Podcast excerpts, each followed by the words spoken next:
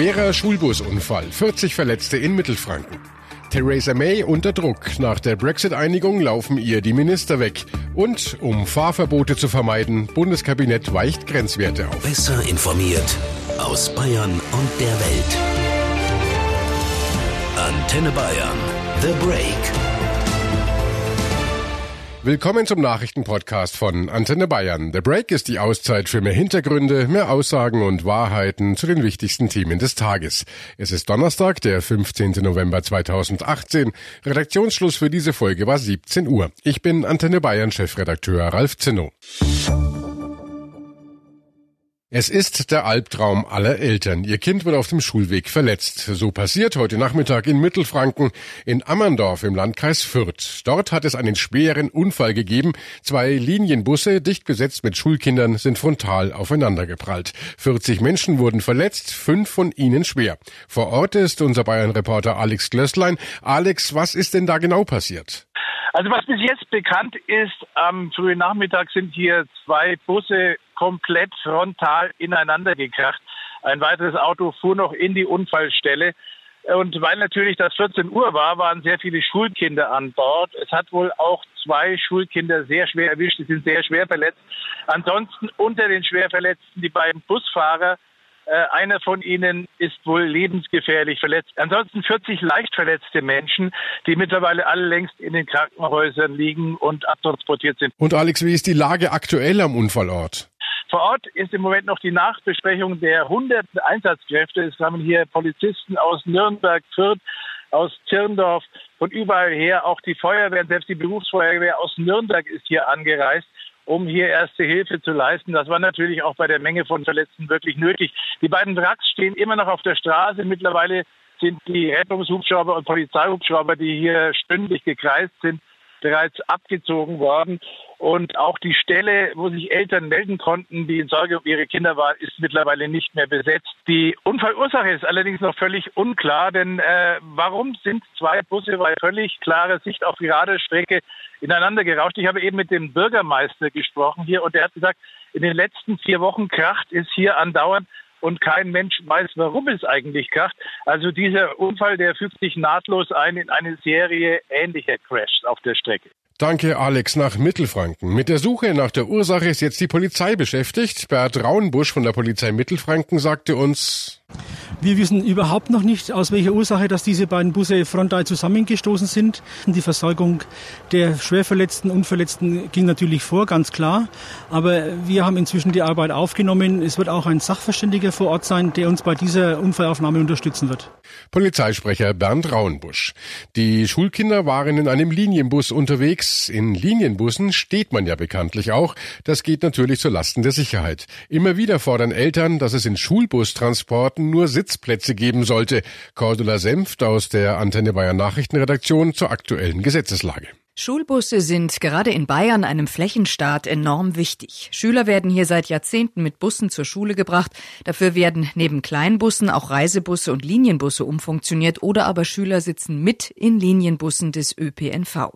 Die geltenden gesetzlichen Grundlagen des Bundes, die Straßenverkehrsordnung sowie das Personenbeförderungsgesetz erlauben es, dass nicht alle Fahrgäste einen Sitzplatz haben, sondern auch stehen, solange die nach Fahrzeugpapieren höchst zulässige Zahl der Fahrgäste nicht überschritten ist. Die bayerische Polizei kontrolliert regelmäßig den technischen Zustand der Busse und die Zahl der transportierten Fahrgäste. Und auch aus ökonomischen Gründen ist es nicht machbar, so die Argumentation der Behörden, für jeden einen Sitzplatz zur Verfügung zu stellen, auch wenn viele Schüler und Fahrgäste sich das wünschen würden. Denn man kann gerade in Linienbussen ja nie vorhersagen, wie viele Fahrgäste einsteigen. Zu Schulanfangs- und Schulendzeiten müssten dann größere Reserven an Fahrzeugen vorgehalten werden. Dafür fehlt das Geld. Da müsste der Transport dann teurer werden. Und umgekehrt sollten bei einem ÖNPV-Bus alle Sitzplätze besetzt sein, dürfte dürfte dann niemand zusteigen. Die Schüler müssten am Straßenrand stehen bleiben, obwohl es im Bus Stehplätze geben würde. Auf die Erleichterung folgt die Ernüchterung. Zwar hat das britische Kabinett den Entwurf für ein Brexit-Abkommen mit Ach und Krach abgesegnet, doch jetzt laufen Premierministerin May die Minister weg. Gleich drei Mitglieder der britischen Regierung nehmen ihren Hut. Die britische Arbeitsministerin Esther McWay und Dominic Raab. Er ist der britische Minister für den Austritt aus der EU. Raab ist übrigens schon der zweite Brexit-Minister, der im Streit mit Premierministerin May hinwirft. Im Juli hatte sein Vorgänger Davis das Amt aufgegeben. Und heute Heute Morgen war bereits der britische Nordirland-Staatssekretär Vara zurückgetreten. Inzwischen folgten vier weitere Mitarbeiter verschiedener Ministerien. Sie alle sind Brexit-Hardliner und sagen, sie können den ausgehandelten Deal mit der EU nicht mit gutem Gewissen mittragen. Damit gleich die Frage nach London zu meinem Kollegen Philipp Dietliffs. Was bedeuten diese Rücktritte denn jetzt für Theresa May? Ja, das ist kein schöner Tag für Theresa May. Das ist natürlich ein schwerer Rückschlag für sie. Aus der oppositionellen Labour-Partei war zu hören, die Regierung fällt vor unseren Augen auseinander. Und das scheint gerade ein denkbares Szenario zu sein. Wer weiß, wie viele Rücktritte da noch folgen. Das ist also jetzt eine echte Regierungskrise und es wird auch richtig ernst für die Premierministerin. Ist denn damit womöglich auch das erst jetzt frisch abgesegnete Brexit-Abkommen wieder in Gefahr? Na, es ist zumindest in Gefahr. Es war ja auch noch gar nicht durch, denn Theresa May muss den Deal ja auch noch durch das britische Parlament bekommen. Und es gibt ohnehin schon Zweifel daran, dass sie dafür eine Mehrheit kriegt. Wenn jetzt aber der Dominoeffekt eintritt in ihrer Regierung, wenn noch mehr Mitglieder zurücktreten, dann steht sie irgendwann selbst vor dem Aus und dann scheint alles möglich. Neuwahlen, vielleicht auch ein zweites Brexit-Referendum. Da müssen wir jetzt mal die Entwicklungen abwarten. Danke. Nach London. Wir haben es gerade gehört. Noch muss Theresa May den Entwurf durchs britische Parlament bringen. Darüber abgestimmt wird voraussichtlich im Dezember. Schon heute hat die Premierministerin dafür geworben. Das Abkommen gibt uns die Kontrolle zurück über unsere Grenzen, Gesetze und unser Geld. Es schützt unsere Jobs, unsere Sicherheit und die Integrität des Vereinigten Königreichs und das in einer Art und Weise, die viele nicht für möglich gehalten haben. Doch genau daran stören sich die Brexit-Befürworter. Sie halten das Abkommen für zu weich und kritisieren, Großbritannien werde trotz Austritt zu einem Vasallenstaat der Europäischen Union. Und äh, damit nach Brüssel zu meiner Kollegin Sarah Gazadeh. Sarah, was ist denn der Hauptstreitpunkt? Dabei geht es vor allem um die Einigung zur Irland-Frage. Das Problem ist, wenn Großbritannien die EU am 29. März verlässt, dann verläuft die neue EU-Außengrenze zwischen dem britischen Nordirland und der Republik Irland, die ja weiter EU-Mitglied bleibt. Also genau da, wo es früher einen blutigen Bürgerkrieg gab. Damit es nicht wieder dazu kommt, hat die EU darauf bestanden, dass es auch nach dem Brexit keine spürbare Grenze geben soll. Deshalb hat man jetzt vereinbart, im Notfall soll ganz Großbritannien erstmal in der Europäischen Zollunion bleiben und für Nord Nordirland gelten dann nochmal besondere Regeln. Aber genau das wollen die britischen Brexit-Befürworter ja nicht. Genau, die sagen unter anderem, so könnte Großbritannien nicht Handelsverträge mit anderen Staaten abschließen. Das Land wäre am Ende vielleicht auf ewig weiter an EU-Vorschriften, wie jetzt zum Beispiel Qualitätsstandards für Waren gebunden und das dann auch noch ohne selber über solche Dinge mit abstimmen zu können, weil ja nur EU-Mitglieder wirklich mitbestimmen dürfen. Und die nordirische Partei DUP, die die britische Regierung stützt, die ist absolut gegen einen Sonderstatus für Nordirland, damit Nordirland nicht vom Rest des Landes abgekoppelt wird. Trotzdem, der Entwurf war der kleinste gemeinsame Nenner, auf den man sich einigen konnte. Gestern noch als absoluter Durchbruch gefeiert. Bundesaußenminister Maas hofft, dass das Abkommen dennoch zustande kommt. Und für beide Seiten bleibt noch einiges zu tun. Und dabei ist klar, dass die Gespräche in Großbritannien nicht einfach verlaufen werden. Das ist angesichts der Tragweite der Entscheidung und der Diskussionen, die es in Großbritannien dazu gegeben hat, keine Überraschung.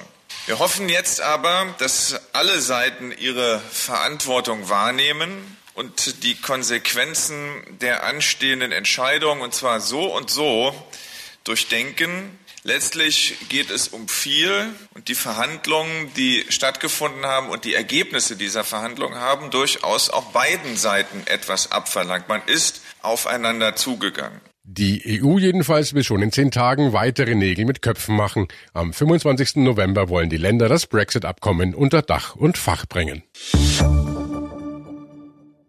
In sechs deutschen Städten gelten schon Fahrverbote für ältere Diesel. Jetzt kommt eine weitere dazu. Essen. In der Stadt im Ruhrpott wird eine Fahrverbotszone eingerichtet und erstmals ist dabei auch ein Teil einer Autobahn betroffen, die A40. Um so etwas in Zukunft zu verhindern, hat die Bundesregierung heute Maßnahmen beschlossen. Sie hat das Bundesemissionsschutzgesetz geändert. Vorgesehen ist unter anderem eine Aufweichung der Grenzwerte. In unserem Hauptstadtstudio ist Manja Borchert. Manja, was wird denn da nun anders? Die Bundesregierung will die Städte vor Fahrverboten bewahren, in denen der Grenzwert für Stickoxid nur knapp überschritten ist. Die Bundesregierung sagt, äh, da wären Fahrverbote unverhältnismäßig. Der EU-Grenzwert liegt ja bei 40 Mikrogramm pro Kubikmeter Luft und die Bundesregierung will nun festlegen, dass bis zu einem Wert von 50 die Städte erstmal versuchen können, die Luft mit anderen Maßnahmen sauber zu bekommen, zum Beispiel durch einen besseren Nahverkehr. Von eventuellen Fahrverboten sollen außerdem Diesel der Euro 6 Norm verschont bleiben und auch ältere Diesel, wenn sie nachgerüstet wurden, sollen verschont bleiben von Fahrverboten. Gar nicht begeistert davon ist natürlich die deutsche Umwelthilfe, deren Jürgen Resch hält die heutige Entscheidung der Bundesregierung für reine Trickserei nach dem Motto, wir können den Grenzwert nicht einhalten, also verschieben wir ihn einfach. Ich finde es wirklich unglaublich, wenn eine Bundesregierung zur Lösung des Dieselabgasskandals einfach die Grenzwerte hochsetzt. Rechtlich gesehen ist es irrelevant, was sie hier macht. Das ist rein eine politische Maßnahme, denn dieses Gesetz verstößt gegen EU-Recht und hier kann ich nur den Richter aus dem Verwaltungsgerichtsprozess in Köln vergangene Woche zitieren. Der hat gesagt, ein solches Gesetz ist EU-rechtswidrig und wird von den deutschen Gerichten ignoriert, muss ignoriert werden. Das hat das höchste deutsche Verwaltungsgericht im Februar bereits entschieden. Das hat auch der Europäische Gerichtshof mehrfach festgelegt.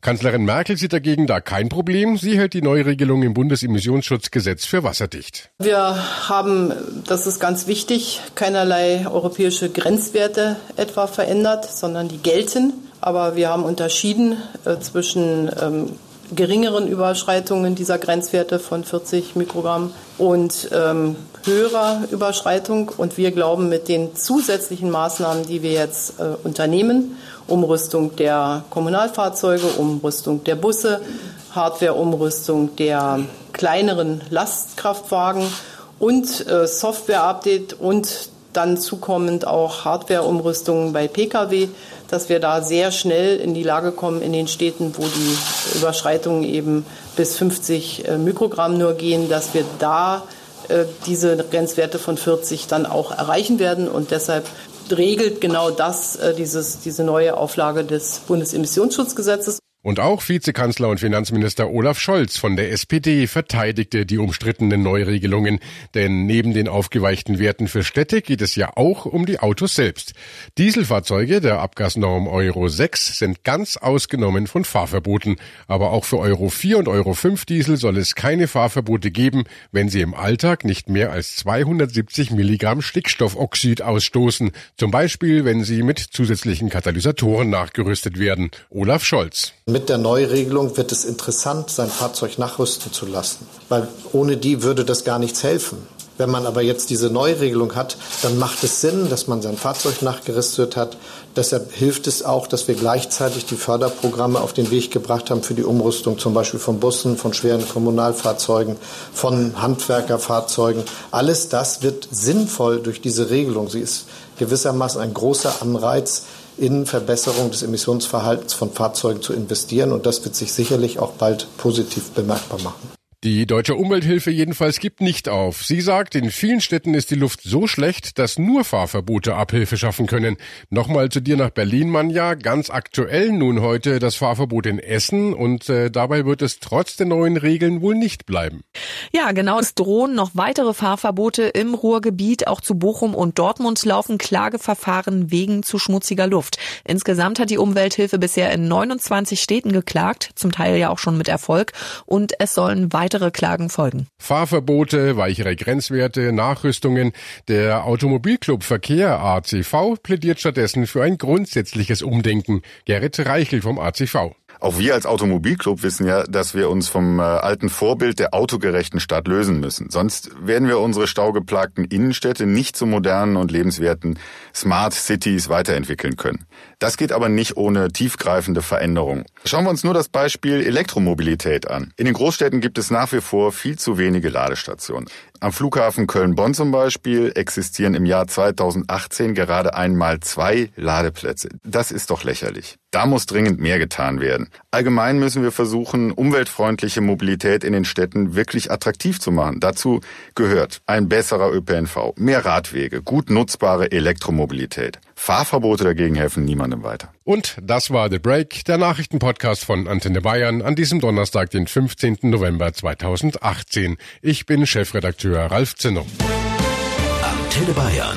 Besser informiert. Jeden Tag. Zu jeder vollen Stunde auf Antenne Bayern.